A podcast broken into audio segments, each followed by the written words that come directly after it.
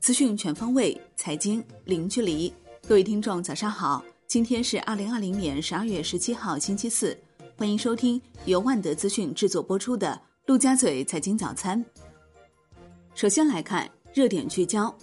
商务部国际司副司长杨政伟透露，中方已经启动对区域全面经济伙伴关系协定国内核准程序，将努力在六个月之内完成生效准备工作，预计二零二一年五月底或者六月初就会批准。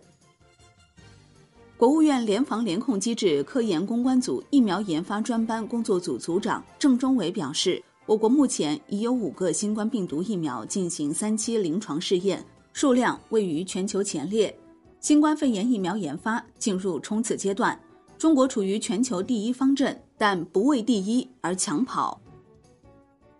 中芯国际公告。已知悉执行董事及联合首席执行官梁孟松有条件辞任意愿，公司目前正积极与梁孟松核实其真实辞任之意愿。中芯国际 A 股周三开盘大跌超百分之九，港股紧急停牌，午后恢复交易后跌百分之四点九四，收于二十点二港元；A 股跌百分之五点五三，收于五十五点二元。中芯国际盘后还收到上交所监管工作函。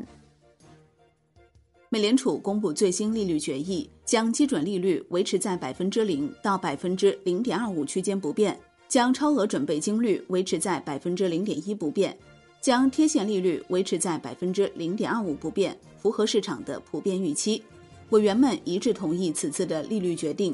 美联储表示，将继续购买债券，直至目标取得实质性进展。新冠疫情对中期经济前景构成相当大的风险。致力于使用所有工具支撑美国经济。环球市场方面，美国三大股指收盘涨跌不一，美联储维持利率不变，未调整资产购买计划。道指收跌百分之零点一五，纳指涨百分之零点五，标普五百指数涨百分之零点一八，纳指再创收盘新高。欧股收盘集体上涨，德国 D X 指数涨百分之一点五二。法国 C C 四零指数涨百分之零点三一，英国富时一百指数涨百分之零点八八。亚太股市多数上扬，韩国综合指数收涨百分之零点五四，日经二二五指数收涨百分之零点二六，澳洲标普两百指数收涨百分之零点七二，新西兰 N Z X 五零指数收涨百分之零点四八。宏观方面，发改委、商务部印发。市场准入负面清单二零二零年版清单事项缩减至一百二十三项，以二零一九年版清单再减八项。新版清单直接放开森林资源资产评估项目核准等措施，删除证券公司董事、监事、高级管理人员任职资格核准等措施。新增准入事项：未获得许可或资质，不得超规模流转土地经营权。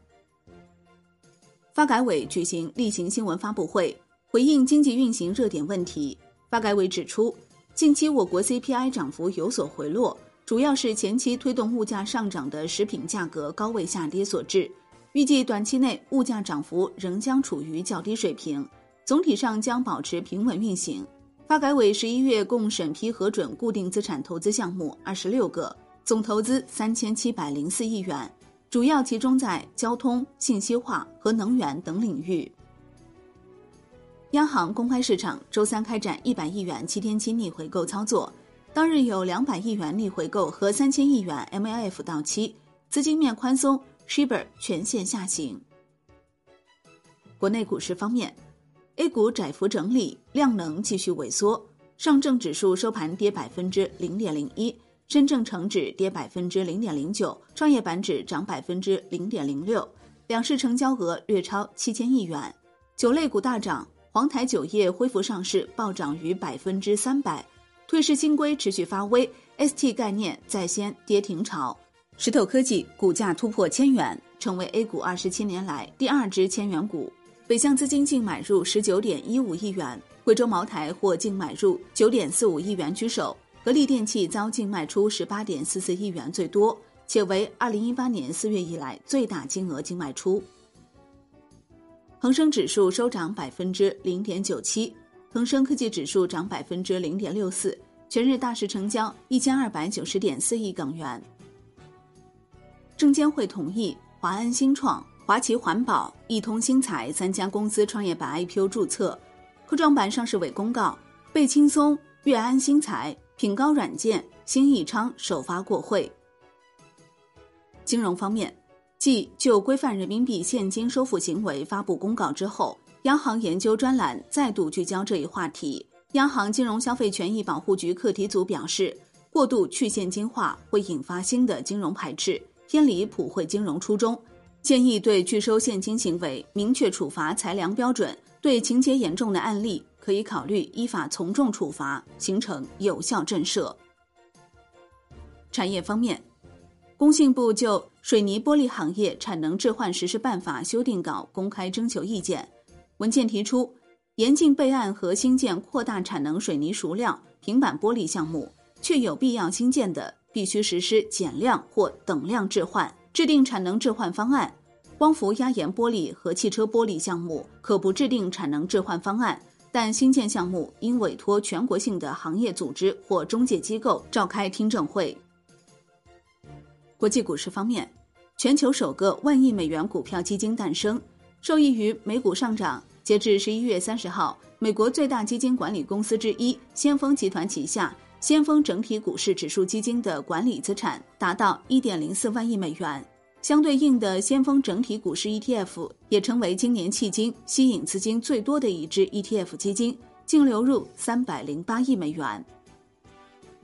海外方面。美联储主席鲍威尔发布会要点总结：一、美联储在十二月针对债券购买提供了额外的指引，目标是向美国经济提供强大的支持。在缩减债券购买之前，美联储将提前很久发出警告，重申美联储可以扩大债券购买力度，调整所购买债券的久期。二、新冠疫情已经给美国通胀造成重大影响，在美国通胀重返正轨之前，不会提前加息。三。近几个月来，经济改善的步伐有所放缓，经济前景面临不确定性，将取决于疫情的发展。四，美联储致力于实现其政策目标，目前的政策立场是恰当的。五，现在采取财政政策的理由非常充分，家庭和企业需要财政支持。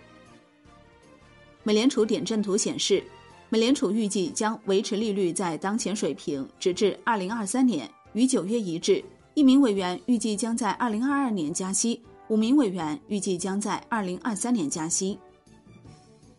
商品方面，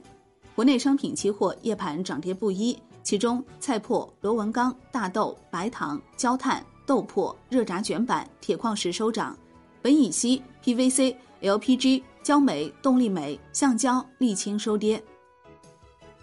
债券方面。天量 MLF 操作后，资金供给极其充裕，带动短券走势向好。三年期利率债收益率下行三到四个 BP，十年期下行不足一个 BP。国债期货收盘涨跌不一，十年期主力合约跌百分之零点零五，五年期涨百分之零点零四，两年期涨百分之零点零五。资金宽松，隔夜回购加权利率重回百分之一下方。